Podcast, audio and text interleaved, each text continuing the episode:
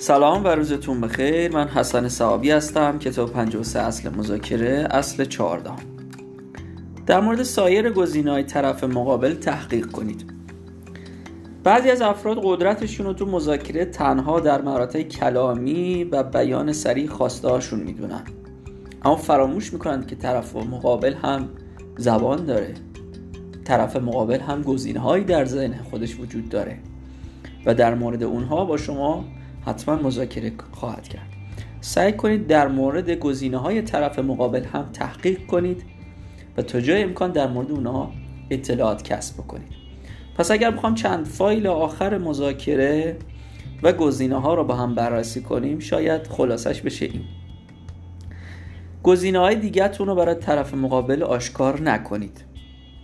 تا اونجا که می‌تونید برای گزینه های طرف مقابل تحقیق کنید.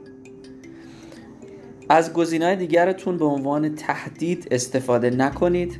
در مورد گزینه‌های دیگرتون به طرف مقابل دروغ نگید و به گونه ای با طرف مقابل صحبت کنید که بفهم گزینه های بهتری هم در میان هست. موفق و سلامت باشید. خدا نگهدار.